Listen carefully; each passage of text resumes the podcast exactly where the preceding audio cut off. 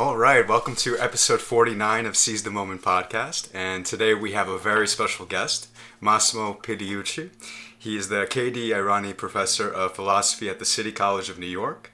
He's author of How to Be a Stoic, Ancient Wisdom for Modern Living, a Handbook for New Stoics, How to Thrive in a World Out of Your Control, co authored with Gregory Lopez, and How to Live a Good Life, a guide to choosing your personal philosophy, co edited with Skye Cleary and Dan Kaufman.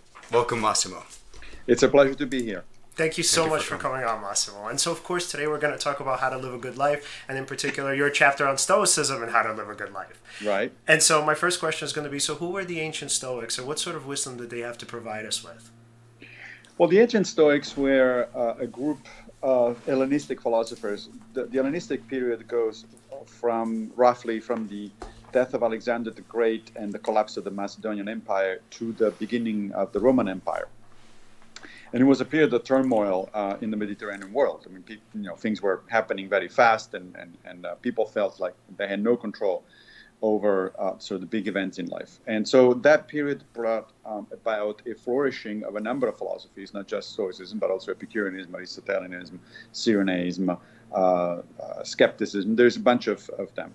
And it's probably not by chance because that kind of turmoil and feeling like things are not only changing rapidly, but the, the, the changes are outside your control, uh, typically sort of uh, helps uh, or, or, fostering the development of philosophies. This has happened in other times and periods and, and places in the history of humanity. In fact, 200 years earlier, uh, it had happened in India uh, for Buddhism, mm-hmm. and about at the same time uh, in China in the case of Confucianism. So also those also were periods of major turmoil locally, and as a result, you get you know the origin of these these philosophies. Now, Stoicism in particular was studied by a merchant, a Phoenician merchant, a guy named uh, Zeno of Citium, mm-hmm.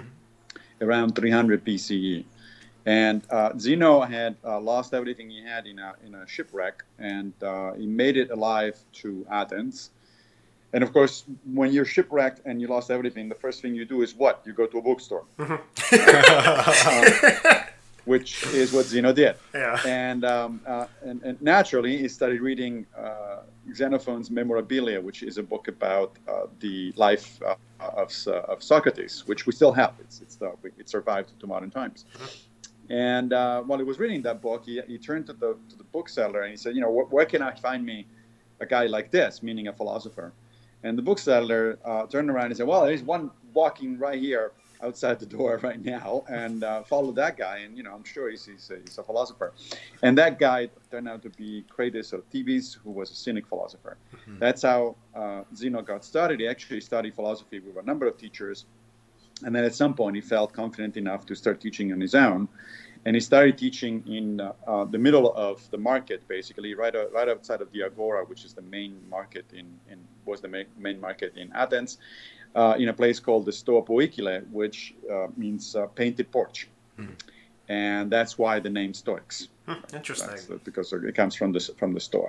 And the basic teaching is that uh, of Stoicism is that we should live according to nature, mm-hmm. by which uh, the Stoics mean that we should take seriously the most important, most distinctive parts of, you, of aspects of human nature. And for them, there are two of these most distinctive aspects. One, that we are capable of reason, and two, that we are highly social animals. We, we thrive only in a social group. So it followed for the Stoics that a good human life is a life where you apply your mind to improve social living. And so that's the fundamental, the fundamental notion of Stoicism. Then I'm sure we're going to talk about how they actually uh, cash that in, in, in, practice and you know and, and how do you actually do that. But that's the basic idea. Mm-hmm. And so, what would the four cardinal virtues of Stoicism then be? So that's one way to uh, actually implement this notion of living according to nature. Uh, uh, in practice, one way to, to, to, practice Stoicism, to, to actually implement Stoicism in your life, is to uh, keep in mind these four fundamental or cardinal virtues and use them essentially as a moral compass, hmm. as a way to navigate your, your life. Um, so you should never do anything, according to the Stoics, that um, the four virtues wouldn't agree mm-hmm. uh, on, on have you do it. So the four virtues are practical wisdom, courage, justice, and temperance. The one that often creates problems for people is practical wisdom. So let, let me start with that. The, the uh, first of all, it's an unwieldy translation in English. The uh, original Greek term is phronesis, hmm. and uh, it just means the knowledge of what is good and bad for you. Okay, what is truly good and bad for you. Now, uh, we all grow up with our parents, our peers, television, and so on and so forth, telling us that things that are good for us include, you know, money, women or men, depending on your preferences. Mm-hmm. Um, fame, uh, you know, that sort of stuff, yeah. career, and so on and so forth.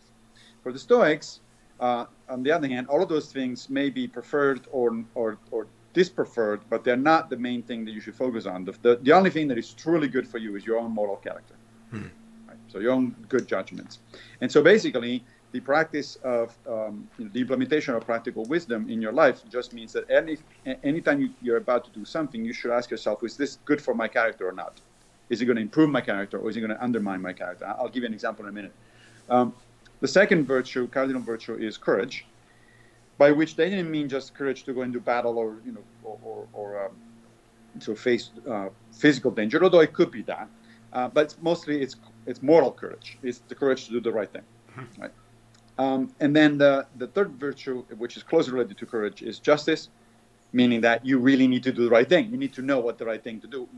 As the right thing uh, when it comes to uh, interacting with others, right? So practical wisdom is the right thing for you, mm-hmm. and justice is the right thing when it comes to others, oh, because okay. after all, we do live in a society. So, so there's a distinction there, right? Mm-hmm. Um, and uh, the distinction is that, of course, as I just said, what's good for you is, re- is really the improvement of your own moral character. Well, that's not the same thing that is good for others, meaning that you cannot improve other people's character. That's up to them, mm-hmm. right?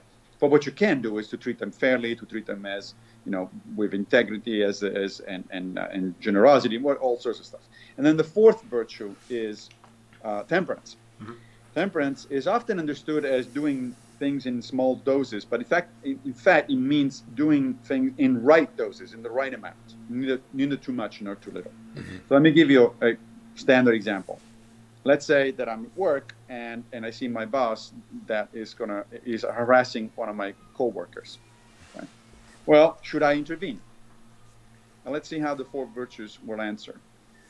First, in terms of practical wisdom, yes, it's good for my character to intervene, and no, it's not good for my character not to intervene, right? Because it, not doing the right thing undermines my own character. Mm-hmm. So, in my own terms, in terms of what is good for me, it's actually a good thing to intervene. Second, does it, does it require courage? Yes, it requires courage because, after all, it's my boss. So I could face retaliation. I could be fired, or I could be getting on his, you know, the wrong side of things, and so on and so forth. So it requires courage. Is it just? Well, hell yes, because if I were the one being uh, harassed, I would want somebody to step in and help me out. Right? Absolutely. And so I'm, I just by stepping in, I'm just treating other people the way in which I would like them to treat me. And what about temperance? Well, temperance tells me that I should do it in the right measure. So I shouldn't go either too little. That would be like you know, muttering under my breath that there's something wrong, but without my boss actually listening to me, you know, hearing me. Well, that's not enough because right. that doesn't do anything. but at the same time, you also don't want to jump on your boss and punch him on the nose because that seems like a little too much of a, of a reaction considering what the situation is. Right. And so temperance tells you that you should probably say calmly and politely to your boss something on the lines of, hey, you know, this is not acceptable. Maybe we can come up with some kind of understanding. So that's that's that's a classic example of how you actually practice the, the Stoicism, you everything that you do, you should ask yourself, well, is this practically wise or phronetic, if you want to use the Greek word? Mm-hmm. Is it courageous? Is it just? And is it temperate? And if the answer is no to any of those questions, don't do it. Yeah. I love that so much. And yeah. so I'm a cognitive behavioral therapist. And so I am trying my best to implement Stoic practices and sort of Stoic teachings. And so outside of existential philosophy, and shout out to Skye, so Stoicism has definitely been one of the most empowering philosophies I've ever encountered. And what I love about it is that, I mean, a lot of what we go through is that, you know, the sort of, um, as they say, we kind of encounter the vicissitudes of life in the world, and a lot of it we can't control. And what's so beautiful about Stoicism and focusing on character and the person you actually are is that that's always going to be, or for the most part, depending on obviously mental illness and obviously things outside of your control. Right. Right. Um, right. So it's always going to be a part of your life, and it's always going to be a part of something that you can actually sort of mold on your own, with obviously help, but it's for the most part virtually within your control. And so what I found to be in my own practice is that Stoicism and Stoic principles have given people the ability to look at themselves and look at their lives in a much more hopeful and like uh, let's say much more empowering way. And is that kind of what brought you to the Stoicism? Sort of feeling that like this was a philosophy that made you feel like you were more in control than you were before? Uh, yes, I got to Stoicism after a uh, search of several for several years that started out with a midlife crisis, uh, not surprisingly. Uh, you know, nothing ter- particularly terrible happened, um, but the the kind of things that make you question your thing, you know, your situation. So, on the one hand, um, I have went through a divorce, and my father died, and I changed jobs, and I moved to another place. All of those things happen within a span of a few months. And now, one of those things is normally problematic enough that you need to sort of slow down and figure out what you want to do. Having all four of them happen basically simultaneously, kind of, you know, it's like, wow, okay, now, now what, kind of thing, right? Now, that was also the time that I was actually um, beginning to study seriously at a graduate level philosophy because my first career was as a scientist. I was an evolutionary biologist for a long time, and I had just gone, you know, through graduate school in philosophy. And even though uh, in graduate school you study, you know, technical philosophy, obviously, but you also have to take, you know, some of the basics. So I took a course on Plato, I took a course on ethics, and so at some point it started, you know, it struck me as like, well, maybe philosophy is going to be the, the, the where you want to go in terms of, of, sort of reorienting yourself and, and your life. And um, and it struck me immediately that the answer uh, or, or a good framework was going to come from virtue ethics. Uh, right. So virtue ethics is this broad approach that was developed by the ancient Greeks and Romans, um, and uh, that that that focuses not on what is right or wrong in general, but how to improve your character, how to live your life, really. And so I studied. I, I started approaching virtue ethics, and and uh, the first stop was, of course, Aristotle.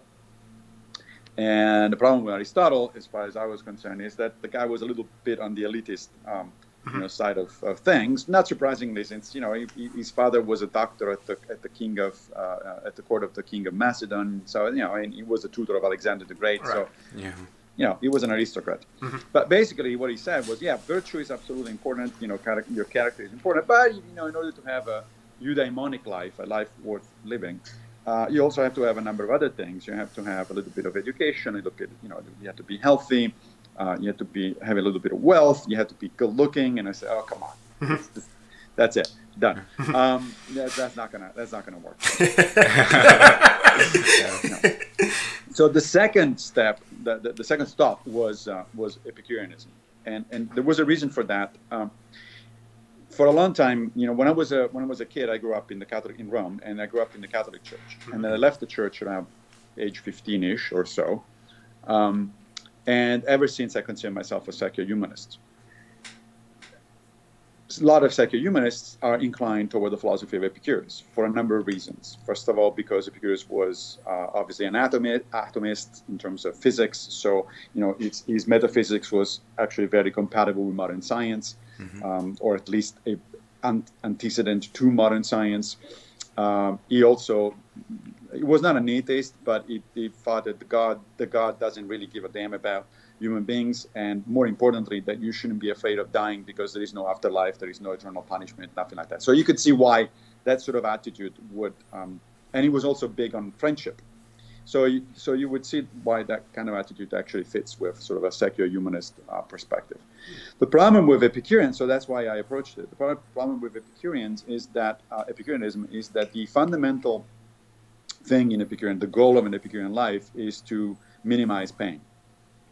Uh, in fact, Epicurus uh, actually defined the highest pleasure as lack of pain, mm-hmm. particularly mm-hmm. emotional pain. Mm-hmm. Right? Well, the problem with that is that he also immediately said, therefore, you don't want to get involved in society and especially in politics.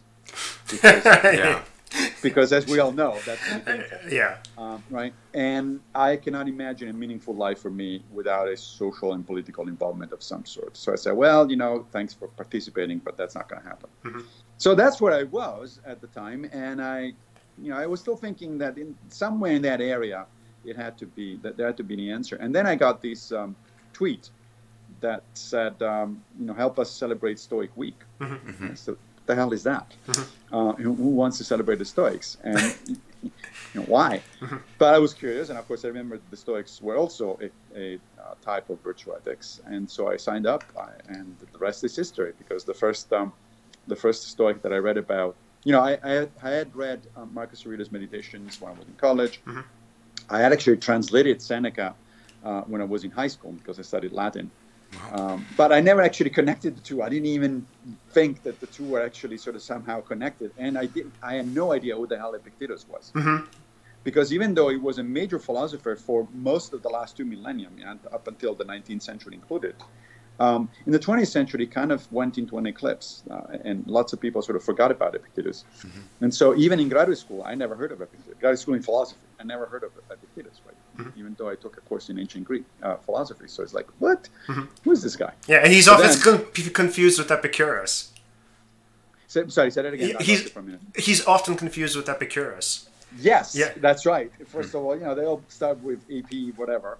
And also, in fact, if you do a, a search online uh, for images mm-hmm. um, under for Epictetus, actually Epicurus starts, you know, comes up a lot, which is why you read a lot of articles uh, that are about Epictetus, but actually accompanied by a picture of Epicurus, which is like, no. Uh-huh. Yeah. Um, it's particularly ironic because um, in uh, in one chapter of the discourses, Epictetus actually has a big diatribe against Epicurus, and he, he, he, really goes into a rampage about about Epicurus and why it's a bad idea to be an Epicurean and so on. So it's kind of ironic that he's often confused with Epicurus today. Yeah, and so what drew you to the philosophy to Epictetus? Well, Epictetus uh, spoke to me for a number of reasons. First of all, because he's no nonsense. Mm-hmm. Uh, like one of the very first things that I read in the beginning of the discourses of Epictetus, he says, um, um, "So fine, we'll have to die, you know, someday, but it appears that this is not the day. Um, on the other hand, I am hungry, and so let's go for lunch." It's like, whoa, okay, I can, I can, yeah, I can, I can see that. Um, I also kind of uh, it resonates his bluntness to his students uh, is he, to some extent his sense of humor and even sarcasm. You know, he, he actually makes fun of his students. He, he says at one point um, in the discourses also, he says, uh, "So I see a bunch of you here are interested in you know Stoicism, and you you, you understand the theory. You, you, you know everything about the virtues and the dichotomy of control, and, and then you go out and you be, and you behave like Aristotelians. It's like, what's the matter with you?" and what did he mean by that? Yeah, so it's like, you know, why are you wasting my time um, with this stuff and your time as well? It's like obviously you don't believe it. You understand it, but you don't believe it because you're not practicing it. So, mm-hmm. so those are reasons uh, why Epictetus immediately sort of spoke to me. But then you get you in, in depth into his philosophy and of course into other Stoics' philosophy, particularly uh, Seneca. Mm-hmm. Seneca is the one that we have most by by far the most material that survived. So we have 124 letters that he wrote to Lucilius, to his friend Lucilius. We have uh, on anger. We have uh, on the happy life. We have a bunch of things from from Seneca. So he's by far the most um, uh, the, the ancient author of Stoicism from which we have the most documentation. And once you start dwell, delving into the philosophy in, in depth, it's like, wow, yeah, the more the more I went, I got into it, the more it made sense. So it had sort of the opposite. It was the opposite experience from Aristotle and Epicurus that, that superficially looked good. And then when I started looking into the details, eh, now that's this is not for me. Yeah. And there are ways to practice Stoicism, right? Like, uh, for example, restriction, right? Like maybe fasting or uh, yeah. cold exposure. Mm-hmm. Yeah. There are there are several practices in Stoicism. With Greg Lopez, you mentioned, uh, we wrote uh, with my friend Greg. We wrote a, a book called the Handbook um, uh, for New Stoics, and it has 52 exercises. Now, we came up with those exercises. They, not, they don't find them directly into the ancient sources, but each exercise is directly inspired by uh, a quote from Epictetus or Marcus Aurelius or Seneca, mm-hmm. or even some of the, the rather lesser known Stoics, like Musonius Rufus, for instance, who was Epictetus' uh, teacher. Uh, but the Stoics clearly practiced. I mean, they did have an emphasis on practice, and even though they might not, not have practiced in the way we practice 2,000 years later, or they, certainly they didn't use the same terminology. Uh, the, the, the, notion that uh, you know Stoicism is a small part of theory and a great part of practice was there from the beginning. Mm-hmm. Now you just mentioned one of the standard exercises. These these are self deprivation exercises, mm-hmm. uh, right? Like fasting, for instance. Mm-hmm. uh, or taking a cold shower or something like that. Now, uh, the, the point of those exercises is twofold. On the one hand, to remind yourself that you can actually deal with uh, deprivation, being deprived of certain things for a period. Right? So you can you can skip a meal or two, uh, or you know you don't have to have a hot shower, uh, you know, available, hot water available. You can do you can deal with it. In other words, it's it's reminding it's about reminding yourself that you're more resilient than you might think. But it's also a exercise in appreciation of what you normally have and you might not appreciate. Uh, there's this wonderful passage in uh, uh, Seneca's letters to Lucilius where he says that he went fasting for a couple of days, and then he says, "You wouldn't believe how good that soup and stale bread tasted." And I went back It's like you know, um, so he, he, he, was used to pretty fancy meals because he was a senator. You know, he was pretty pretty uh, wealthy man. Mm-hmm. But he says stale bread and soup just was wonderful after you, you, you yeah you fasted for two days. So th- that's the, the two, those are the two reasons why you do these exercises.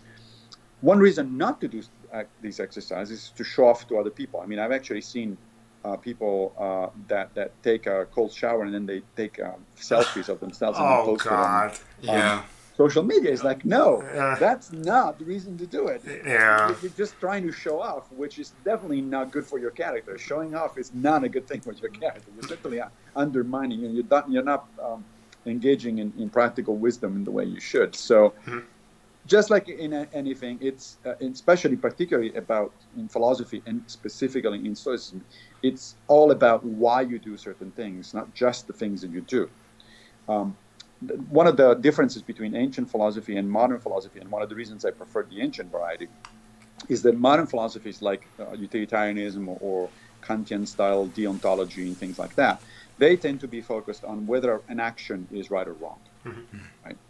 Uh, the Stoics would never ask that question because because actions are not right or wrong in a vacuum it's always about your intentions. Why are you doing that sort of thing? Right. Is you know, virtue is not in, in the action. Virtue is in the intentions of the of the agent, right? Mm-hmm. And so let me give you an example. Let's say, for instance, that um, uh, you volunteer for the local soup kitchen, right? and and if you ask a Kantian, they will probably say, yeah, that's a that's a good thing to do because you're being helpful to other people. Mm-hmm. Um, uh, if you ask a utilitarian, they will probably say, yeah, that's a good thing to do because you're increasing total happiness, you know, stuff like that. Mm-hmm. And a Stoic will say, well, tell me more. Why are you doing this thing? Because if you're doing it in order to actually help other people, because you're actually concerned about other people, then yes, that's a virtuous action, and you should definitely do it.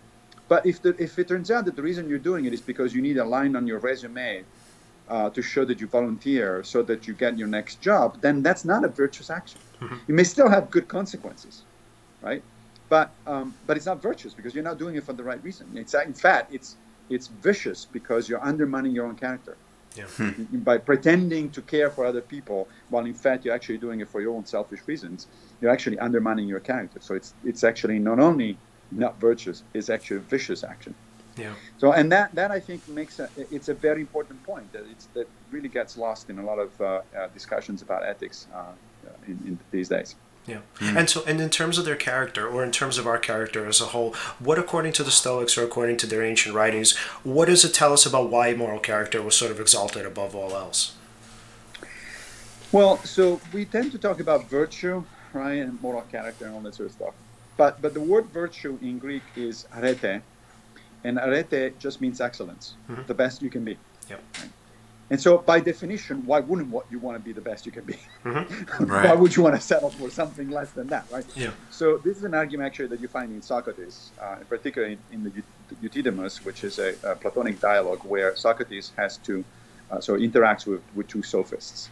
And at some point, one of the sophists actually uh, asked uh, Socrates, you know, why should I care about you know, virtue of wisdom and all that sort of stuff. Mm-hmm.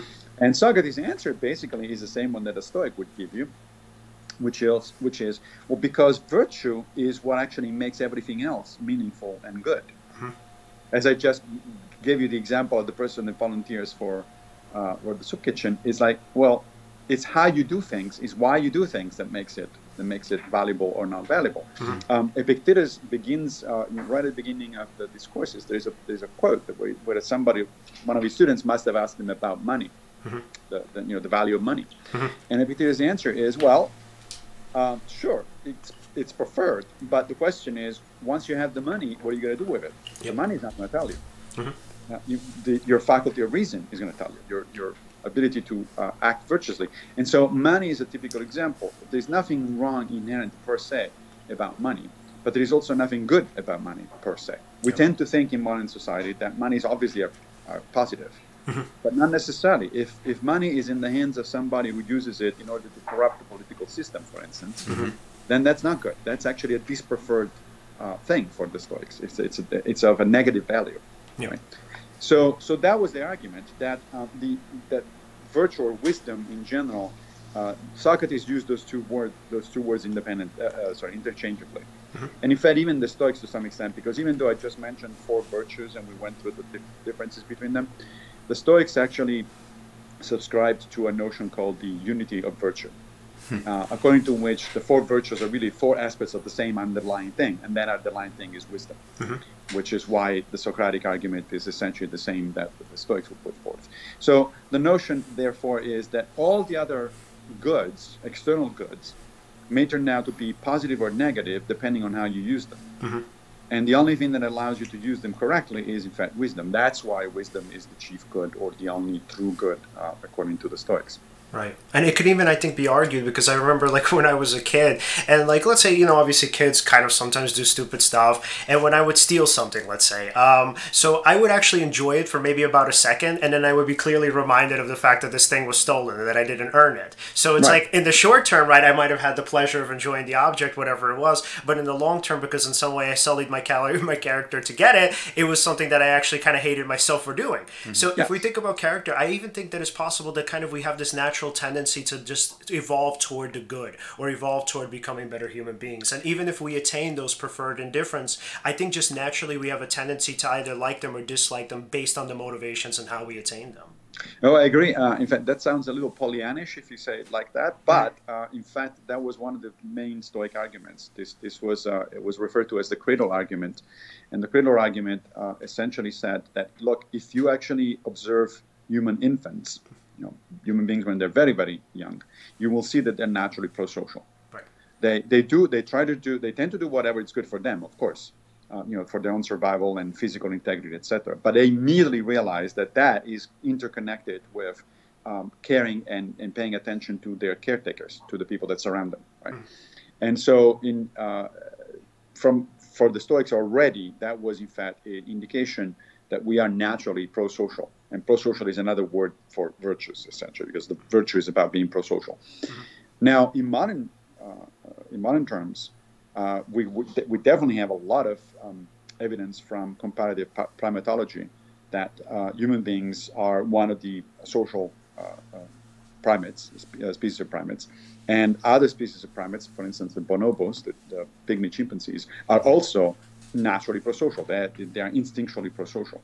Now, what the Stoics then also said is that this instinct, they didn't call it an instinct, but this was a natural, uh, you know, tendency, uh, is what gets us started. But it's not enough, right? Because then at some point you hit the, the age of reason, uh, which is about between seven and eight or nine years old, depending you know, development in terms of developmental psychology, Yeah. and that's where you start entertaining, uh, you know, being able to entertain abstract uh, concepts, you know, generalizations and things like that, and that is reason that helps you to expand your natural prosociality. You know, so, so you're naturally virtuous, but nature is not enough. Seneca actually says it very clearly that you start there, and then that prosociality has to be nurtured.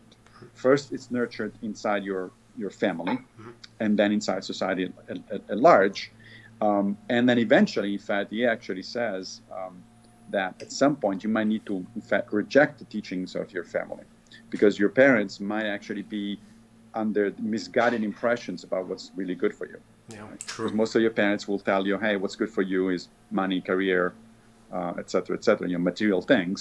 And at that point, Seneca says, you know, you're, you're now you know, intelligent enough, you know, developed enough that you know better. And so you need to associate yourself with a, a, what he calls a broader family. And the broader family is the family of philosophers, right? So, so you start reading uh, philosophy and, and thinking um, more broadly about um, about that problem, that, that situation. Yeah. And so, a psychologist who really greatly influenced my thinking was a Stoic himself, Albert Ellis, the founder of REBT yes. therapy. Yeah. And so, the way that Albert Ellis would conceptualize the difference between, let's say, the person's character and the sort of these preferred indifferences, he would say, look, if you're focusing on the external, right, going back to parents and going back to success and money and fame and mm-hmm. all of mm-hmm. these things that we can have in the world, what he says is essentially you're going to kind of seesaw in your self esteem. Once in a while, you'll get those things. Most of the time, because of the way life works, most of us will never attain those levels of success. That's just how it is. So for us, right. when we kind of look at value or the way we kind of value human nature, right, is more internal, more about us and our own kind of decision making ability or our own sort of volition. He says we have the kind of ability to recreate our self conceptions and base our self esteem on something that's more internal rather than something that's literally capricious most of the time. And so why I love and why I love that is when we talk about the Stoics, there's this difference right between, and this is something we hope to definitely go into, this difference between in terms of what the what it means, um, the concept of dichotomy of control, right? So the, there are these things that we know that we can control, and if we so choose, we can base our self esteem on them, right? And here are all these other things which we can definitely enjoy if we want to, but we don't necessarily need them to feel good about ourselves. And so what I love about this philosophy is there's such a thing as good enough. It's like if we were to view ourselves or our lives as good enough, right? Then we could look at these other things which are basically outside of our controls as just being additions or bonuses, as things that are just exactly. they're lovely, right? And they're things that we can enjoy and they're nice to have. But if we kind of go back to the core of who we are, they don't really indicate that. They don't tell us who we are about ourselves because we're the ones who get to choose that. And so, Massimo, yeah. I would then ask you, in terms of the dichotomy of the control or dichotomy of control, what are the aspects of control that we can control, and what are the aspects of it that would be the preferred indifferents? So uh, this is very clearly laid out right at the beginning of the Enchiridion, which is uh, Epictetus' manual for a good life. And um, I have to say, however, I don't particularly like the phrase the dichotomy of control. I think we're stuck with it at this point. I think this was introduced by uh, Bill Irvine actually in one of his early books on Stoicism, mm-hmm. and we're kind of stuck with it. So uh, you know, I'm not even going to try to, change it. But I want, I do want to point out that the word control here is a little bit misleading because people immediately start thinking, in my experience at least, people immediately start thinking that there are some things under their control, other things are not under their control, and then there is a bunch of stuff in between because they can influence it, right? And that's of course true. Mm-hmm. Um, but it doesn't undermine the dichotomy control at all because the things you can influence themselves are made of two components: one that you control and the other one you don't control. Mm-hmm. So you're still ba- you're still down to, to, a, to a dichotomy. But interestingly, in fact, Epictetus doesn't use the word control. Uh, depending on the translation you look at in English, um, he uses the words "up to you" mm-hmm. or "in your power." Mm-hmm. And "up to you" is actually the one that I prefer because it, it gives you this image of for certain things the buck stops with you. Mm-hmm. You're responsible for it. And for other things, the buck doesn't stop with you. Right? So he basically makes this, this distinction. He says right, the, right at the beginning of the Enchiridion, said, okay, you only control the following your judgments, mm-hmm. your decisions to act or not to act, and your endorsed values. He doesn't use those words, but that's pretty, pretty a pretty good translation of what of what he's saying there.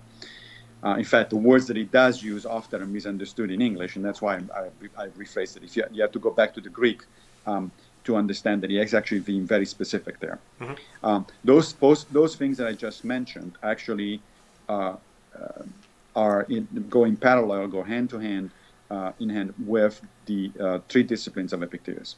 The way Epictetus teaches uh, his Stoicism, his brand of Stoicism, hinges on three disciplines the discipline of desire and aversion, the discipline of action, and the discipline of assent. Mm-hmm. The discipline of desire and aversion teaches you to reorient your desires and your aversions. In other words, it, it, it's about your values, your endorsed values, mm-hmm. right?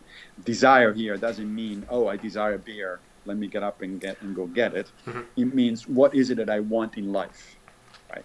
So as we were just saying earlier, most of us want success in terms of externals, and Epictetus says, no, you should reorient yourself in terms of success toward internals. Mm-hmm. Right? So your, your character. So what you should desire properly is a good character. Mm-hmm. Um, that's why he's saying your endorsed values are up, are up to you. Nobody else can force you. They can suggest, make suggestions, oh, you should really value this or that or the other, but nobody can force you. What you value is up to you, not to, not to anybody else. Right. The second discipline is the discipline of action. And that's why Epictetus said, which is concerned with what you do with respect with other people. Right? We live in a society, so we have to, to figure out how to behave with, to, toward other people. That's why Epictetus says the second thing that is in, uh, up to you is, in fact, your reasons to act or not to act. Mm-hmm. Right? Um, so in, in any particular situation, if you act in a certain way, that you're responsible for your actions. You're the one that decided to act or not to act. Mm-hmm. Uh, you know, in my early example in the beginning, uh, you're the one that decides to talk to your boss or not talk to your boss on behalf of your coworker. Right? Nobody else can force you to do that. Right. They can again, they can suggest it, or maybe you should do that, or no, do, don't do that, or something like that. But ultimately, it is your decision. And then the third thing that it says is up to us uh, is concerned with the discipline of assent. Assent means means agreeing to something, right? Mm-hmm. And um, so it's your your judgments. So what is up to you is essentially your ability to say, yeah, this is a good thing or this is not a good thing. Mm-hmm. Right? That's and and he says that's pretty much it. Nothing else is up to you. Mm-hmm. Everything else is not up to you, meaning not that you cannot do anything about it, but meaning that ultimately the buck doesn't stop with you. Mm-hmm. And he makes a list, and a, a, partial. He gives you a partial list, and that partial list includes your body, your reputation, uh, and your position in life, your stature in life, right? Mm-hmm. And and your wealth. It's like, oh, okay, that's pretty much everything. Um, so what does he mean by that? Well, he says, for instance, you know, since we're we're having this conversation in the middle of a pandemic, right? Mm-hmm. Let's talk about the first one, health. Um, now, uh, in terms of health, of course, you can do certain things to to improve or maintain your health. Right. So I, I, for instance, decided a long time ago that I needed to eat, you know, more healthy fashion. You know, mostly vegetables. Blah blah blah. Mm-hmm. Great. I can do that. That's up to me. That's a decision. It's an endorsed judgment. Right. Health is important to me, and it is a decision. I'm, I decide what I'm going to eat or not going to eat. When I go to the grocery store, I decide what to buy, what not to buy. Right. Right. Um, I also decided a long time ago that I had to uh, that I go to the gym to maintain a minimum amount of physical fitness you know, in terms of you know, muscle tone and, and, aerobic capacity. Again, that decision is up to me. Mm-hmm. The endorsed, the implied endorsed value there is my physical body requires certain kinds of uh, sort of maintenance, basically. Mm-hmm. Right. And finally, I decided some time ago that preventive medicine is better than uh, you know, than, than do things after the fact. So on a regular basis, I go to the doctor, I have my analysis done, etc., etc. Great. All of this has served me fairly well. But that doesn't mean I didn't get sick over the last, you know, 10 or 15 or 20 years since I decided to do this kind of stuff. Occasionally, a virus, as in the case of the ones that we're experiencing now, just can hit you. It can strike you. There's no fault of your own. It just it just happens, mm-hmm. and it doesn't matter how much you were prepared, how healthy you eat, uh, how often you go to the doctor and how often you go to the gym, you're still going to get sick. Mm-hmm. Hopefully, hopefully you're not going to die, but you're still definitely still going to get sick. In other words, your health ultimately is not up to you. Mm-hmm. The buck doesn't stop with you. You can you can and should do a certain number of things to uh, minimize the chances of getting sick, but ultimately that's not up to you. Right. Um, the same goes for all the other things that all the other externals that Epictetus mentions, right? So your reputation, reputation. Well, obviously, the best way to preserve your reputation is to actually behave, you know, like a decent human being. Mm-hmm. Um, but that's no guarantee. I mean, we especially these days we live in a uh, environment which is fraught with social media and fake news and alternative facts and all that sort of stuff. Right. Uh, somebody can start a campaign, a smearing campaign against you, and it can actually work this, regardless of how good a person you are, how well you acted, and all that sort of stuff, that's just that's that's just going to happen. It's true. They could take a soundbite of something that you said out of yeah. context and misinterpret right. it and build a whole story around it. Mm-hmm. And right. what you would have to do to even unwire that, it, it, the amount of work that takes is unbelievable. Mm-hmm. So you right, yeah, and it might still not work. Yeah. You may still do all that work, and people are not going to believe you necessarily. Um, so reputation is also ultimately not up to you. Um, your wealth, same thing. I mean, you know, I have my retirement account, uh, as most teachers do, uh, with a company called TIAA, which manages my account. Well, I haven't even looked hmm. at what has happened over the last few weeks to that account because I know it went down significantly, hmm. and it's no fault of my own. There's, there's no decision there that I could have possibly made uh, to to avoid that. It's just a result of external circumstances that are obviously well beyond well beyond my control. Right. And then um, finally, your, your, your as uh, what Epictetus calls your office, in other words, your work, your career. There too, you can do your best, of course, and the best way to assure a good career is, is in fact to work hard and you know do the right things and all that sort of stuff. But still, I've seen, you know, I, I'm an academic, and I consider myself lucky. Uh, for because of the position, you know, I'm a full uh, full uh, professor with tenure and at a good university and all that sort of stuff. But I guarantee you, I've seen in the course of my career plenty of people initially in my own cohort when I just got out of graduate school, and then even now, who are just as good as, as I am, yeah. or better sometimes, and they didn't get a job. Yeah. Um, you know, they, they, they couldn't get because of a variety of things. It, there's all sorts of factors that are not under your control. They're, they're outside of your power, and you know, it's not like I don't think I worked hard for what I am. I did, but so did a bunch of other people. That's true. And and and those people were just as good as I am, if not, as I said, sometimes even even more. And you know, I got lucky. Right. And some of those other people didn't. And that's one of the things that is refreshing actually about Stoicism, the constant awareness of just how large a uh, role luck, fortune, as Seneca calls it, um, actually plays in your life. And that's why at the beginning of the book uh, with Greg, the, the handbook, we say, we explain that the Stoic bet, so to speak, for happiness is not to rely on externals. Mm-hmm. Right? It's to rely only on internals. Why? Because internals are up to you. Right. You, you have the last, the, the ultimate saying on those. And so if you consider yourself happy, uh, so long as you arrive at good judgments, a good decision to act or not to act, and you endorse good values, that's it. Then you're then you're safe. You're safe because those things are entirely up to you. But if if your happiness depends on externals, such as how much money you're making or what kind of job do you have and so on and so forth, then then it's up to fortune, not not up to you. It's chaotic, yeah. You'll you'll yeah. be going with the ebb and flow of external externals. Right. Yeah. And it's like, and a lot of times, especially I see this with my clients a lot, they struggle with black and white thinking or all or nothing thinking, where the idea is it's either I have all of these things or I don't. And so, what I've always loved about Stoicism is, again, going back to that idea of good enough, that you can have those things. Those things in themselves are wonderful, right? They're, you can go and enjoy them. But the idea right. is the person that you are and the attempts that you make are always going to be the most, or at least can be the most important. And the way I kind of try to sometimes phrase it is like, let's say if you were to go up to a girl and, like, for me, ask her out and so for me and my own self, right, let's say I would still be disappointed by the fact that of let's say I would be rejected, right? Which happens obviously. We're human beings. So yep. but what I love about that is that I can still feel proud of myself for making the attempt. So the two can coexist. That I could be disappointed that I didn't get the thing that I wanted, but on the other hand I could be proud of myself for making the attempt. So would I be would I have been happier if she accepted my kind of offer? Absolutely. But I could still be happy in knowing that I was sort of courageous enough to give her what? Also, yeah. Also, if you don't take any action at all, right, you you won't have any result or any experience or right. anything to learn from to do next time. Mm-hmm. Right. Right. Yeah, and the, the basic notion is that we should focus on what is under up to us. Right. right. So the effort, the attempt. In other words, you internalize your goals. You know, did you make the best attempt right. at whatever the goal was?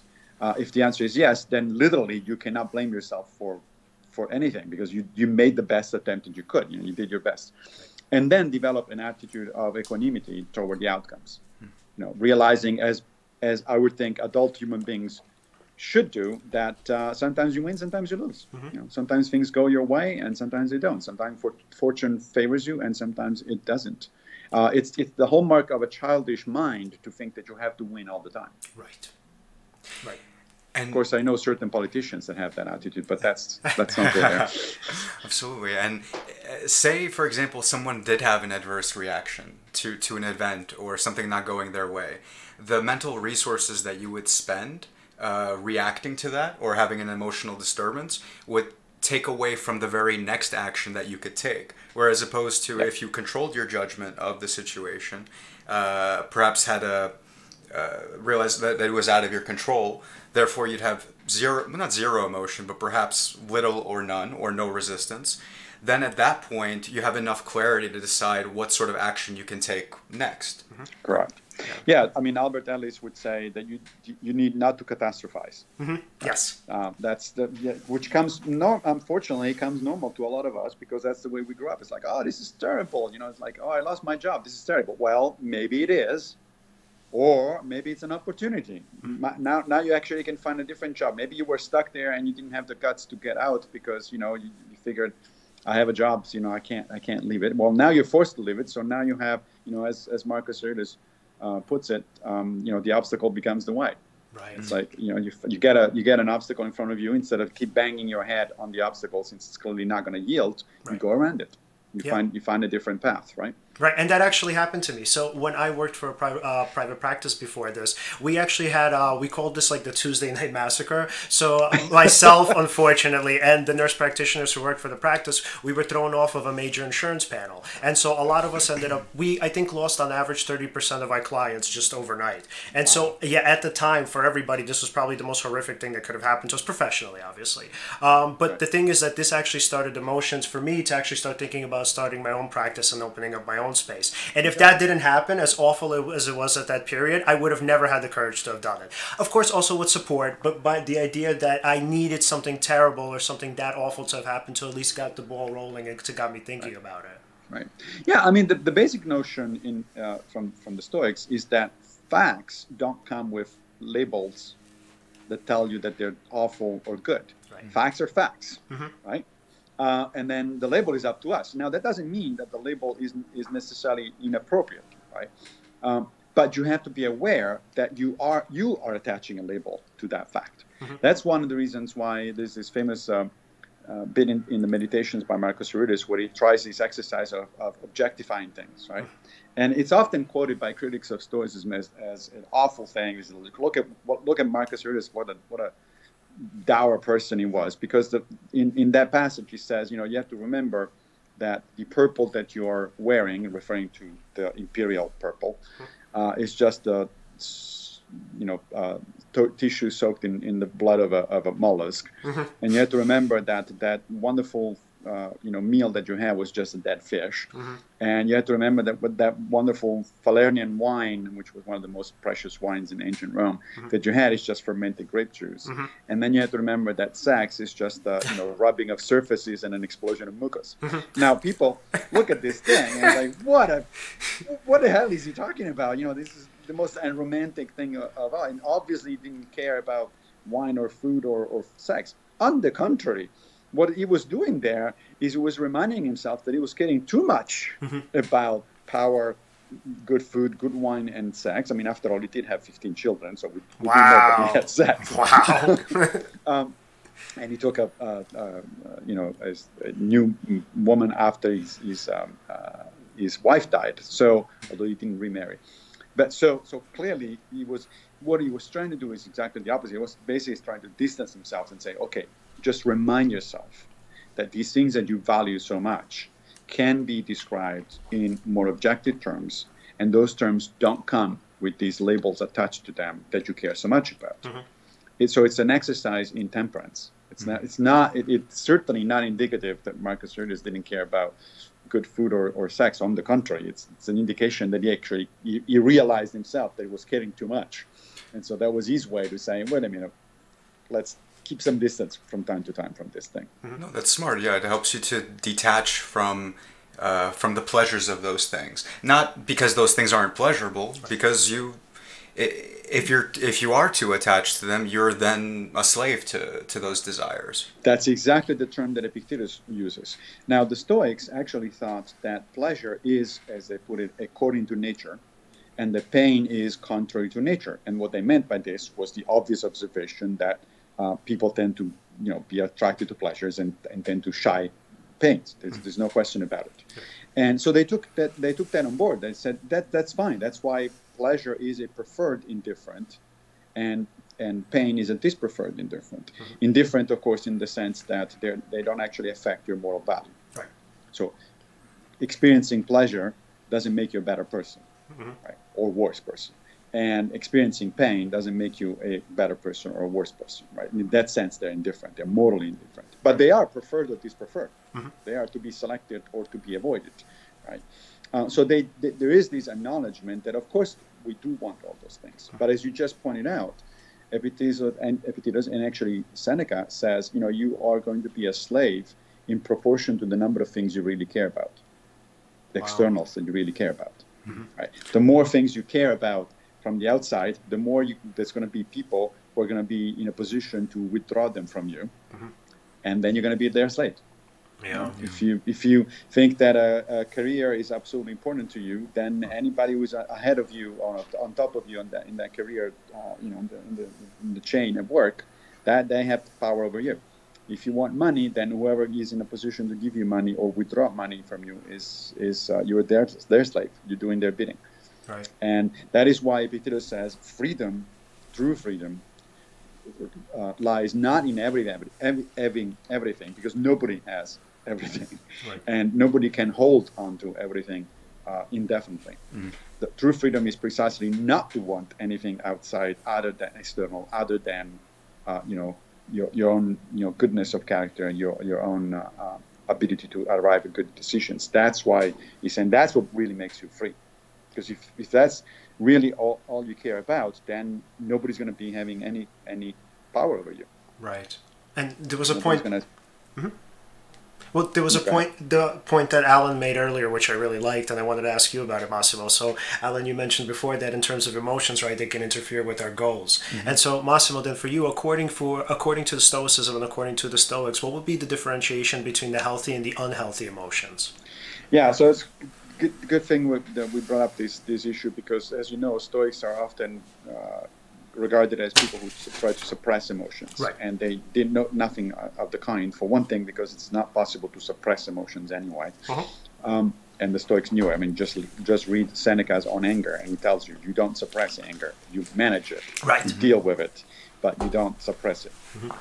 Uh, but you're absolutely right. They, broadly speaking, they they made this distinction between uh, what they call the pathe, uh, the negative emotions. That's the same root as pathos, pathology, so it means you know something bad. Um, and the eupatheiai, which are the positive emotions. And actually, they define them very clear, very clearly. The eupatheiai, the positive emotions, are those that are in accordance with reason. And I'll give you a couple of examples in a minute. Um, the um, the pathological emotions, the negative emotions, are the ones that actually overtake reason, the ones that go contra against reason. So, for instance, anger, hatred, and fear are against reason because when you are in the thrall of any of those emotions, you tend not to think right. You know, they, they you, you just you know they, they overtake your ability to think. On the other hand, uh, love, joy, a sense of justice, those are positive emotions because those are in accordance with reason. It's a good thing. It's reason tells you it's a good thing to love people. It's a good thing to have friends. It's a good thing to, uh, you know, fight for justice. It's a good thing to enjoy things in life, good things in life. Those are all in accordance with reason. And so the, the Stoic project, in terms of emotions, to some extent, can be understood as one of moving away as much as possible from the negative ones and nurturing, you know, actively nurturing as much as possible the positive ones. Right. Right, and it's interesting because um, so obviously because CBT and cognitive behavioral therapy and Stoicism are so intertwined, we get the same sort of criticisms that Stoic philosophy gets. So um, recently there were a few Aeon articles which I didn't really care for, um, even though they were very well written and the people who wrote them were super insightful. I just want to say that, but the articles were pretty much about how the kind of the main argument against cognitive behavioral therapy is that we try to eliminate emotions, which we do no such thing. So we try as best as we can to obviously mitigate their effects and mitigate them, and then we try to kind of help the person sort of manage them in a way that becomes productive. But in no way is it possible to ever suppress emotions. So it's like when people Right. kind of look at the yeah, go ahead. No, sorry, and that, that's absolutely right. But uh, one of the things that, strikes me as strange in, in this kind of discussion is that uh, the Stoics are often accused of being, uh, you know, dualists about the human mind. That's, uh, to, to essentially saying, oh, there's reason over here and emotions over there, and one needs to be control, take control of the other. That's not the Stoic view. That's the Platonic view. Uh, Plato actually famously said that the, the, the mind, the, well, he said the soul, but basically the human mind actually has three components, right? Three parts. Uh, one is has to do with reason, one has to do with emotions, you know, strong emotions, and the other one has to do with ap- ap- ap- appetites, as he put it, right? It's the kind of stuff, you know, the basic stuff when you get hungry, you know, thirst and things like that. And famously, he, uh, Plato came up with this analogy of the charioteer uh, that controls the, hor- it- the, the wild horses. The wild horses are the emotions, and the charioteer is the, is reason. So this tripartite view of the soul, which incidentally influenced Freud. I mean, it's not a, it's not by chance that Freud actually came up with a, also a tripartite, you know, uh, distinction of, of, the, of the human conscious and subconscious. Um, that's Plato. That's not the Stoics. The Stoics actually thought that they were monists in, in philosophical terms. They actually thought that there is that the mind is one thing.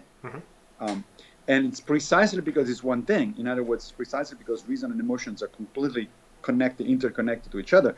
That is why you can use your reason to move away from the negative emotions and cultivate the positive ones. If they were distinct, there would be no way you could do that. Right. Uh, there would be two different compartments. And modern neuroscience, in fact, as you know, uh, sort of backs up the Stoic intuition. Of course, the Stoics had an intuition about this stuff that didn't do, you know, experimental research in neuropsychology, obviously. Right. But modern neuroscience, if you read especially books like uh, those of Antonio Damasio, who is one of the few neuroscientists who is actually conversant in philosophy, and I think it's really worth reading. Um, it very clearly tells you that yes, it is the case, of course, that inside the human brain there are anatomical, you know, uh, there are, there are anatomical areas that are more connected with emotions, for instance, the amygdala, and other areas that are more connected with executive decision making, the, the frontoparietal lobes. But the same neuroscience also tells you that those areas are massively interconnected. I mean, hundreds of millions of neurons right. that go back and forth and back and forth between these two, right. which is how you can, in fact, redescribe your emotions to yourself mm-hmm. and you can in fact you know argue in a sense with your emotions and try to train yourself to move away from the negative ones and, and go to the positive. If those were not highly interconnected it wouldn't be possible to do that. It's like what are you going to do? Right. And eh, precisely Yes, and, and also just speaking to the science itself. So, when it comes to cognitive therapy and obviously Stoical practices, the idea is that we're essentially strengthening connections that were weakened by mental illness. So, the idea is with mental illness, it's correlated with impulsivity, um, it's correlated with obviously bad decision making, it's correlated with high anxiety, high sort of stress, high sadness. And the idea is, is that because for a lot of those, um, let's say, individuals struggling with those, um, let's say, ailments, they don't really either have the tools or they're not feeling able to use the tools to actually strengthen those connections, strengthen the connection between the executive right. right. the executive part of the brain and obviously the amygdala right and the other part the emotional centers of the brain so and the idea is that when we're talking about stoic philosophy by the practices what you're essentially doing is you're making it's like kind of what freud said a long time ago where he said the point of therapy is for reason to be sort of at the center of attention and to be in control that's what stoical philosophy is and that's what cbt that's right. is right that's right and in a, in a sense i think historically the the philosophy has seen kind of a diametric, symmetrical mistakes being made on the one by Plato, as I just mentioned. But if you go much later and you go to David Hume, one of my favorite philosophers, as it turns out, um, but you know, a skeptic philosopher of the 18th century, he made the opposite mistake. He, he thought that, that the passions, as he called them, uh, ought to be, he famously says, reason is and ought to be the slave of passions, mm-hmm. meaning meaning that unless you give a damn for about something emotionally, you're not going to do anything. Reason by itself isn't going to give you enough any motivation. In a sense, he's right. Of course, we, we in order to do things, we need to care about things. But what he was missing is exactly. I mean, I think he made the symmetrical mistake as Plato. Mm-hmm. Um, that is, Plato thought that well, it's only reason. Reason ought to control things, and then Hume says, no, it's the other way around. Emotions ought to control. No, it's neither. It's it's an interaction between the two. A good human mind, a functioning human mind, has to be this cohesive interact interaction back and forth between our emotional and and uh, reason aspects, reasonable aspects of our of our mind. But there is only one mind. We don't have multiple ones. It's not a bunch of different things that sort of struggle against each other. It's it's one unitary thing, and we need we need to deal with it accordingly. Right, and in your chapter, you mentioned, um, I guess you put it forth as a sort of a precautionary tale of Spock. Can you tell us about that? What it would be like if you were too rational? Hmm. Right. So, so Spock, is an interesting character. Right? Again, one of my favorite characters uh, in in science fiction, for mm-hmm. one thing. But Spock is often presented as um, so the quintessential Stoic, right? So stiff upper lip, mm-hmm. you know, uh, suppressing emotion and all that sort of stuff. But actually, uh, I. I um, recently I had to write a paper. I was invited to write a paper, a technical paper, on Spock and Stoicism. Mm-hmm. And um, and so I went back and sort of reconsidered the whole thing. And uh, my impression now is that Spock is actually far more complex uh, than you know these this superficial cartoonish view of him often presents it. For instance, when when people say that Spock is trying to suppress emotion, he himself occasionally says, especially in the early uh, in the original series, he, occasionally says, you know, emotions are bad and all that sort of stuff. Well, but then it turns out that he cares about justice. It turns out that he cares about friends. It turns out he cares about honor. Well, those are emotions. Mm-hmm. it's, it's, uh, it's true that he puts it in terms of logic, but those are actually emotions.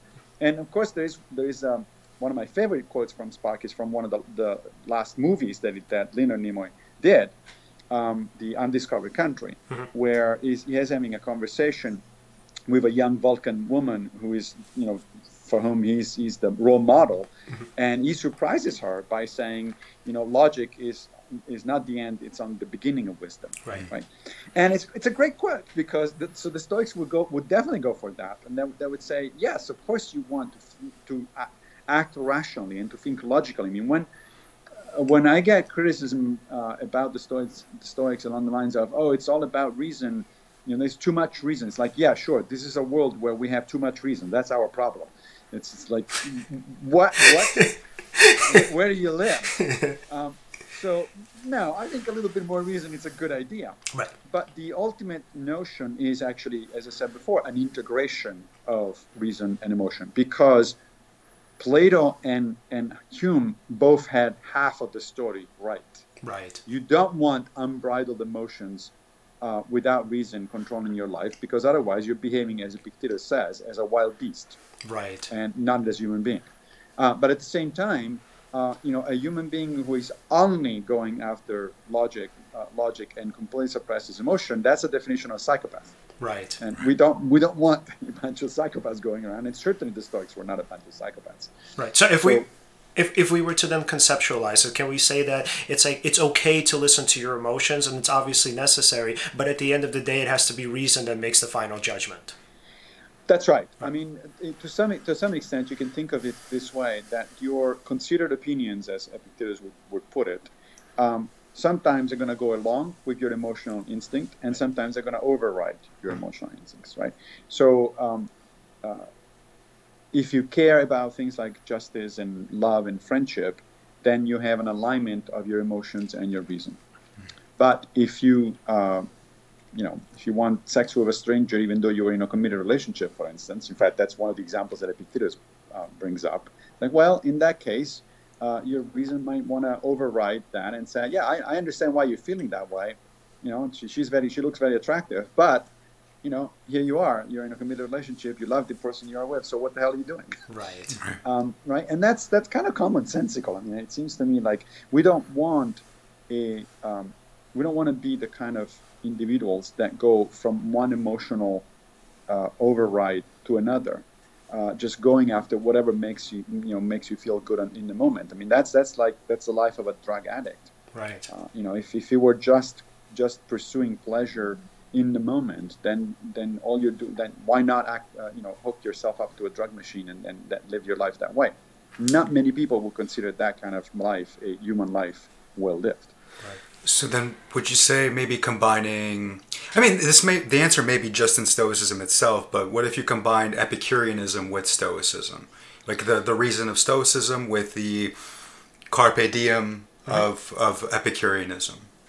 Yeah, that's a good question, and it, this this is often comes up even in discussion groups uh, devoted to Stoicism. Like, well, why, why can I not be a little bit of this and a little bit of that? It's, it's this is sometimes referred. There's a term for that actually. It's a syncretic philosophy. So a philosophy that uh, kind of bits, uh, bits and pieces from different uh, portions. To some extent, actually, Cicero was a syncretist. Um, you know, even though he he, he uh, thought of himself as an academic skeptic, um, he was also very sympathetic to Stoicism, for instance. So he, he really his writings are in fact a kind of a pick and pick and choose of things. And Bill Irvine is actually a, a modern example along those lines. Even though he writes mostly about Stoicism, uh, if you read his books, there's clearly a combination of, of different things. One of which some element uh, coming from uh, Epicureanism. Sure, if that works for you, that's that's great. But there is a danger in syncretic philosophies, in sort of eclectic philosoph- philosophizing and that is that at some point you might lose coherence. I mean, one of the advantages of a uh, adopting a particular philosophy is that that they tend to be co- internally coherent, internally consistent, right? So, as my uh, colleague Don Robertson, who has written a number of books on Stoicism, points out, every time that this discussion between Epicureanism, Epicureanism and Stoicism comes up, he says, "Well, sure, most of the time that might work for you, but at some point." There will be a situation where you have to decide either you do the virtuous thing or you do the things that doesn't cause pain. Mm-hmm. And if you decide on the first one, you're a Stoic. If you decide on the second you're an Epicurean. So at some at some point, the two criteria will come to a head. And so most of the times you'll be fine.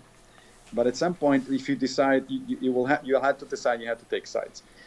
Now that said, I think Don is right, and that's why I tend to uh, go for Stoicism as a as a coherent philosophy as opposed to sort of a syncretic approach. However, that said, let's not let's not forget that Stoicism itself started out as a syncretic philosophy. Mm-hmm. Right? So Zeno took bits and pieces from a bunch of different uh, teachers. He, he, he, took bits of cynicism.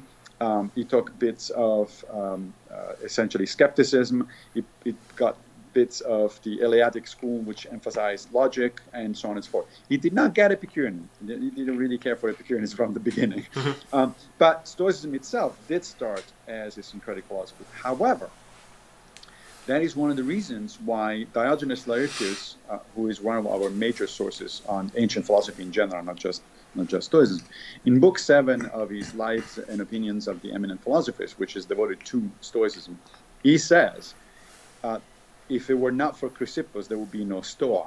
Chrysippus was the third head of the Stoa, so he was a student of Zeno, and he's credited for having uh, systematized Stoicism. Right? Mm-hmm. So cleared up a bunch of stuff, you know, gotten rid of a bunch of stuff that didn't really work very well, um, and sort of applied more coherent, more strict logic, so that to make Stoicism an eternally coherent philosophy. Hmm. Uh, Zeno was so. In other words, what he did was to get rid of a bunch of the syncretism that Zeno had hmm. actually studied with, because he realized that there were some things that just didn't go with each other. It's like, well, you can't argue A and B if A and B are contrary to each other or, or incompatible with, with, each other. So it's interesting to me that that's what Chrysippus, uh, one of Chrysippus' main contribution to Stoicism is precisely this idea of systematizing uh, the philosophy. That's fascinating. Uh, I I never heard that before. I mean, uh, you would think it makes sense to have a syncretic philosophy, take bits from here, here, and then integrate it and try to make the best version of philosophy for, for yourself right. and for others. However, that's interesting. Systematizing it, it provides structure, and it's a very well yeah. thought out structure. Mm-hmm and that coherence is very very important. That's very fascinating. and it, it, it, happened at other times at other times. I mean buddhism was a reaction to hinduism mm-hmm. to early hinduism. Right. and so a lot of actually the the, the um, beliefs of uh, buddhists are actually traceable to the to, to hindu uh, uh, philosophy. However one of the things that happened over the first two or three centuries of Buddhism is that things got purged. Mm-hmm. Right? So it started out in a certain in a certain way, and then things got systematized and purged, and then and you have uh, recogni- recognizable schools of Buddhism uh, arising over over the centuries. So um, it's in a, in a sense what I'm saying is that both situ- both things are true. It is true that pretty much every philosophy begins with uh, in a syncretic fashion, and in fact every religion. Think about Christianity. I mean, um, Christianity obviously came out of Judaism, right? right? And uh, in fact, Epictetus mentions the Christians in the discourses, but it refers to them as that little Jewish sect, right? Uh, at the time, they were they, they, were little. This he was writing at the end of the first. You know, he actually wasn't writing; he was a student Arrian who wrote these things down. But mm-hmm. he was talking about he was teaching in the end of the first century, early first, early second century. So at the time, Christianity was in fact a small sect. Mm-hmm. But it's interesting that he didn't use the term Christians Marcus Aurelius uses the term Christians. Mm-hmm. He's, he's one of the first sources we know to actually refer to explicitly, philosophical sources, mm-hmm. to refer explicitly to Christian. And he, and he, wrote after Epictetus, of course. He wrote in the, near the, the, end of the second century. By that time, the Christians were actually a recognizable force within the Roman Empire. Right. But for Epictetus, they were just the Jews. You know, there was a sect within Judaism, and of course, Christianity, uh, especially in the fourth and fifth century, with after it became um, you know, took over the Roman Empire with Constantine. Um, then it, they started all these these uh, councils, right? The Council of Nicaea being the most famous. And what did they do? They purged. Mm-hmm. They they took a bunch of stuff that was there in the beginning, and then they said, okay, we're going to get rid of this. We're going to get rid of that. I don't want you. We're going to rewrite this. Mm-hmm. And Christianity, as we understand it today, it's actually a, the result of a process of centuries of of evolution, which did include uh, the attempt to make it more internally coherent, more separate, more distinct from Judaism, and so on and so forth. So. Hmm. Right. And so, returning to Stoic philosophy, I mean, a lot of what I get, like in terms of psychotherapy and in terms of dealing with my clients and cognitive behavioral therapy, is when we do focus on the internals and sort of your moral character and becoming the person that you want to be. Sometimes, kind of perfectionism pops up, where a person, right. again, black and white thinking, a person would say, "Oh, well, I tried to be perfect this week, or I tried to be a good person, and I just didn't work out. So now I feel even worse about myself. So not only do I not have these preferred indifferents, but now I actually feel like I have a terrible character on top right. of that. So, right. in terms of kind of Stoical thinking thinking, right? How would the Stoics sort of deal with somebody who struggles with black and white thinking and who thinks that they're either a good person or a bad person, where there's no sort of in between for them? Well, I, I think that's why the Stoics told, uh, uh, told us that we're all bad persons, period. Mm-hmm. Um, so just start from that point. Mm-hmm. Um, they, they famously thought, uh, thought that the sage is the only person who is tr- truly can be said to be virtuous. Mm-hmm. And Seneca sa- tells us that sages are very rare. He says they're as rare as the phoenix, mm-hmm. the mythological bird. And according to ancient uh, Roman mythology, that's one every 500 years. Wow. So there's not that many sages around, right? Mm-hmm. Um, now, why why would the Stoics say that everybody is is not virtuous? Everybody is not, you know, is is um, um, is not a sage? Precisely because of that, I think, to avoid this kind of oh, I I'm perfect, I want to be perfect kind of thing. There's no such thing as being perfect. Um, one of the reasons the Stoics got upset with uh, Epicurus is because he actually went around telling people that he was a sage. Mm-hmm. Wow. So, so yeah, and it's like said, no, what, what are you talking about? Nobody says nobody's a sage.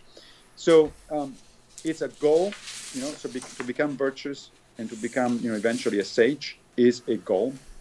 It's a reference point, um, but we always fall short of it by definition, mm-hmm. by sort of right right from the get go.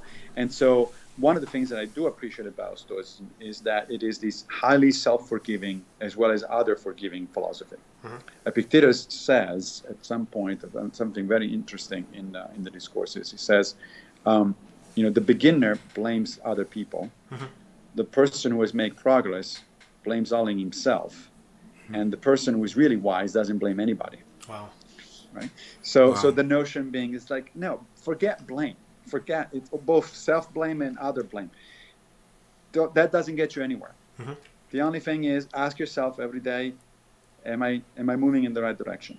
And yeah, sometimes you're gonna slide back. Sure. So what? You pick up and in the following day and start over. Right. That's okay. And the beauty is that you're the one who has the power to forgive yourself, which is what I love. correct. Mm-hmm. Yes, that's how that's um, how Seneca explains one of the Stoic exercises, right? The, the evening diary mm-hmm. or the evening meditation uh, in uh, the, near the end the end of on anger, he actually gives you a pretty detailed explanation of how you're supposed to do it. And one of the things that he says there is like, you know, it's very nice to, uh, in the end of the, at the end of the day, to go over what you've done, to forgive yourself for things you've done wrong, mm-hmm. to accept and appreciate the things you've done right, and then go to bed. Right. it's, it's, like it's like your conscience is clear. It's like you, you, you it is in your power to forgive yourself and then to say, you know, tomorrow I'll do better. Love that. And yeah, that's it. Right? Mm-hmm. so yeah, no, perfection is, is a bad idea. It's really a bad idea. Right. Uh, what's meant by the concept uh, everything has two handles? That's in Epictetus, um, and you, you, find it in uh, I think it both in the discourse and, in the Enchiridion.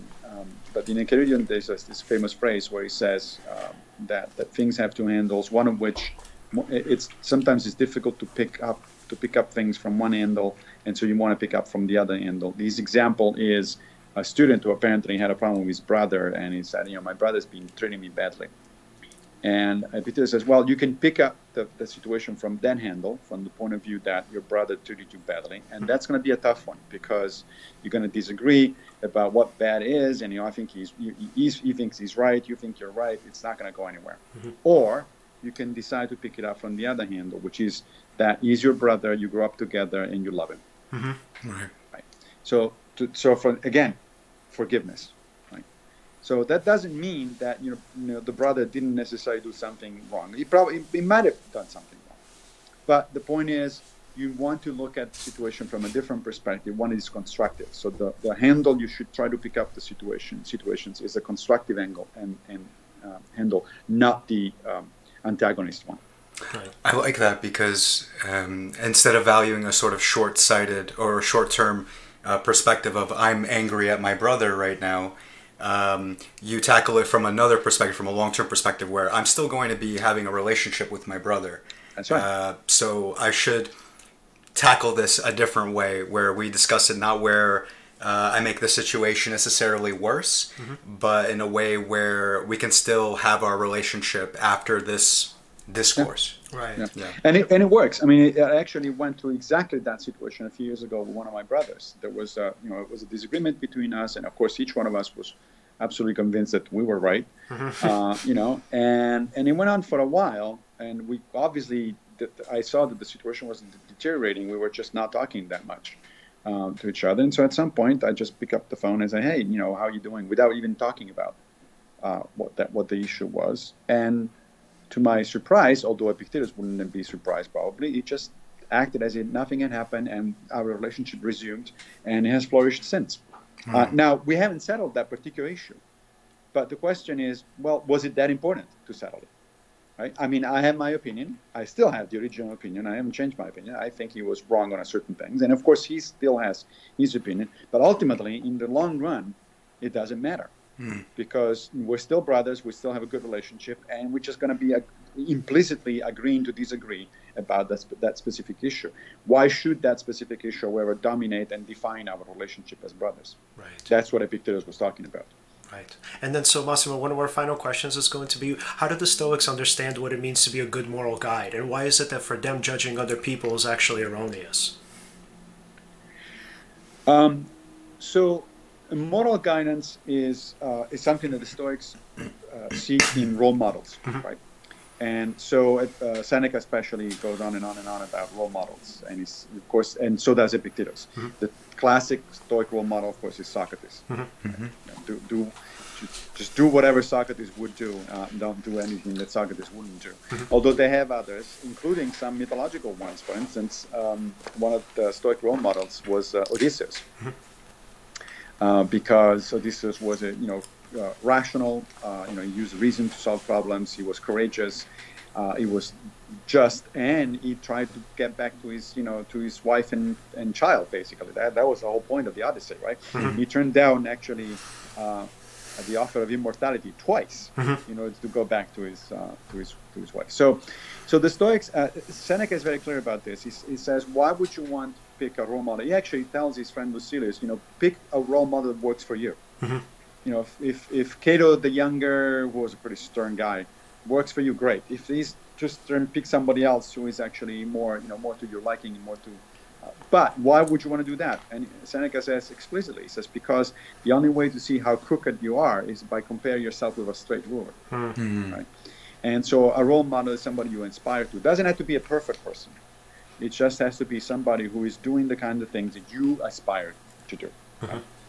Um, but in terms of judgment, so not judging other people is, uh, which is, I, in my mind at least, is one of the, the uh, most welcome and also most difficult uh, aspects of Stoicism practice because it comes so damn natural to us to judge other people. Right. Oh, that jerk over there, that's a judgment. Right. Mm-hmm. That jerk cut me off on the highway. You don't know. Mm-hmm. I mean, the Stoic argument, argument is you have no idea why he cut you off. Mm-hmm. Um, right? So the first line of defense in terms of judgment is this: like you, you should remind yourself that very often you actually don't have enough information about other people. Sure, it may be, uh, uh, uh, you know, the person may have cut you off the, on, the, on, the, highway because he's a jerk, or maybe because he was rushing to the hospital because his pregnant wife is giving birth to his son. Yeah. How the hell do you know? Mm-hmm. Uh, you have no idea. Mm-hmm. So, uh, number one. So, at, at the very least, you should suspend judgment. Mm-hmm. But the other thing is, even if you actually know for a fact that he's a jerk, because sometimes we know that. Right, right. Yeah, there was no pregnant wife there. It was like, you know, he's just he acts that way because he's feels self entitled, you know, things like that. Mm-hmm. Um, sure, but that's for the Stoic. That actually undermines his own character. The joke is on him. Mm-hmm. It's his own character. He's actually making, you know, he's, he's getting worse as a result. Not yours. Mm-hmm you know nothing he's doing to you is actually gonna gonna uh, affect your character and your character is the, the only thing is under your control not not other people's behavior now whenever i say that i have to add the obvious caveat because people often say oh does that mean that i have to be a, a doormat and people walk all over me it's like no you don't mm-hmm. if there is an injustice going on you should act and the injustice whether the injustice is against you or against somebody else you should act um, to prevent injustice or to redress the injustice if it is possible. Mm-hmm. But why should you do that? And on top of that, add, add the judgment oh, he's a jerk. Mm-hmm. That doesn't help. That's not a factual thing. It, it's a judgment, again, right? And it doesn't, the injustice itself is a factual thing.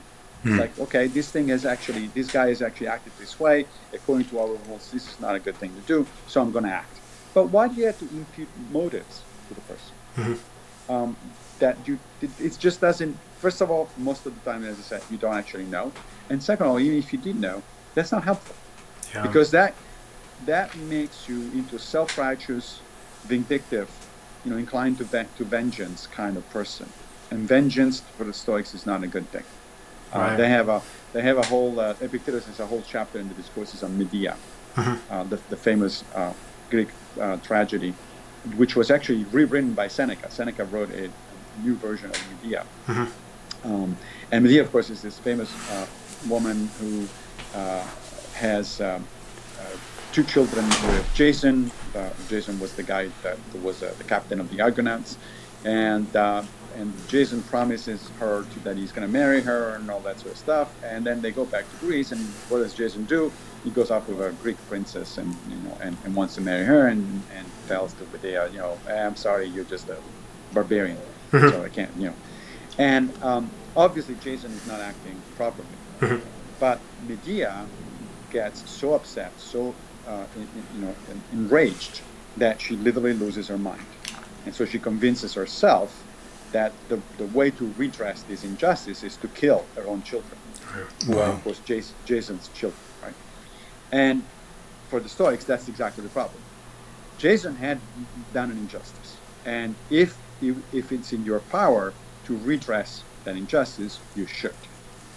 But if you start going down the route of rage and vengeance, you're very likely going to do something that is horrible, and it's not going to redress the injustice, and you're going to actually simply respond to an injustice with another injustice. In this case, you know, going to the extreme of calling, uh, killing your own children. So, so the Medea story is a great story in Stoic, Stoic lore that tells you very clearly the difference between acting rightly, acting justly, and acting uh, under uh, uh, under the, the um, influence of vengeance and of strong negative emotions. Right. And that reminds me of the Marcus Aurelius quote, um, which I may not say verbatim, but if thou art pained by a thing, it's not that thing that is causing you suffering, it's your estimate of it. And Correct. your estimate is within your power to control, or your That's judgment right. of it. Yeah. And Marcus himself gets it straight from Epictetus. There is a, a bit in the in the in the in Enchiridion where he says it is not uh, things that accept that up, that upset people; it's their opinions about things. Right. Um, and of course, the implication being you can change your opinion. And of course, in psychology, as you know, this is referred to as the framing effect, uh, right? So, which is very powerful. There's a lot of empirical evidence about the framing effect. The the, the, the, the notion that the very same facts will elicit very different responses depending on the way in which they're presented. Right? The classic example is if you go to the doctor and he says, "Hey, you got a 90% chance of surviving this." You, that's one thing. If he tells you you got a 10% Yeah. chance of dying, it's a complete Yeah, yeah, reaction. Right. Yeah. But 90% survival and 10% dying is exactly the same thing. Right. telling you exactly the same factual information, but the way it's presented it's going to elicit a very different reaction. Right. Um, the Stoics basically use this um, this framing effect as a mind trick to help yourself instead of you know being of being uh, reacting the wrong way. It's- and that's exactly what Marcus is telling himself. It's like, well, remind remind yourself that this very same situation that is upsetting you, you can decide. It's up to you to decide to think of it differently. Right. Instead of a tragedy or a catastrophe, think of it as a challenge, for instance, as a problem to solve, as something that, that can exercise your virtue, and then it looks it looks very different. Right. Uh, the facts are the same. And it's not a you know it's not that you're changing. There's no magic involved here. You're not going to be able to change things the, the, way things are, but changing the perspective that you have on, of things that makes a huge difference. Right. And sometimes people tell me, well, that's just a mind trick. Yeah, so is life in general. Right. Human life is entirely a mind trick because we go through life by by projecting certain frameworks on events. That's that's what it means to be conscious. You know, um, animals presumably don't do that. They they react instinctively to events. They don't actually come up with these judgments. We do that on on all the time. Right. And so the notion that those judgments are in fact not automatic, you can argue with them. You can say, no, wait a minute, this is not the right way to think about this. I'm, I'm going to think about it in a different way, and that's going to be more productive. That's a really powerful uh, way to deal with life's problems. Absolutely. Wow. And this was so fantastic. So, Alan, do you have any final questions for Massimo before we go, man? Oh yes. Uh, if we wanted to follow your work on social media, uh, where can we find you? So I'm on Twitter at uh, m Pigliucci, M P I G L I U C C I, and then uh, uh, you can find pretty much everything that I write, podcasts, videos, the whole shebang at MassimoPigliucci.com. Massimo Pigliucci, one word. Awesome. Thank you Great. so, so Thank you much for for coming coming on, on. Massimo. This was excellent. It was a pleasure.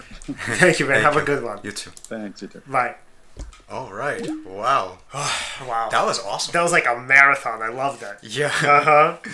Well, All right. guys, to everyone watching at home, if you want to follow our work, uh, please follow us at Seize the Moment Podcast on Facebook and Instagram, and at Seize underscore podcast on Twitter. Yep. Uh, like, subscribe uh, on YouTube, uh, click the bell. Yes, don't forget to hit the bell.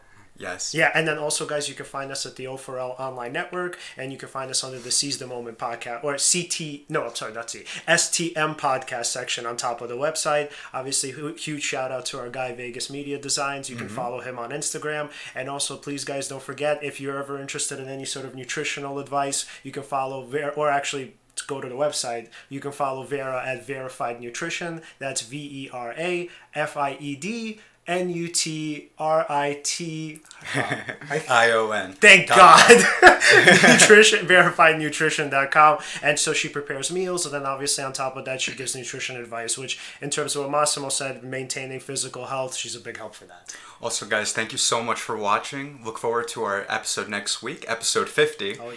And we have Scott Barry Kaufman coming on, and that's going to be really exciting. We're going to be talking about his new book, Yeah. Transcend. Transcend, the new science of self actualization, which is a build up, or rather a building on, of Abraham Maslow's theory of. Um, Let's see how I could conceptualize it. Abraham, I guess hierarchy of needs. Even though it's Scott doesn't really. No, it's great. We'll, we'll, we'll get into Yeah, it next yeah, week. okay. But Let's just say hierarchy of needs.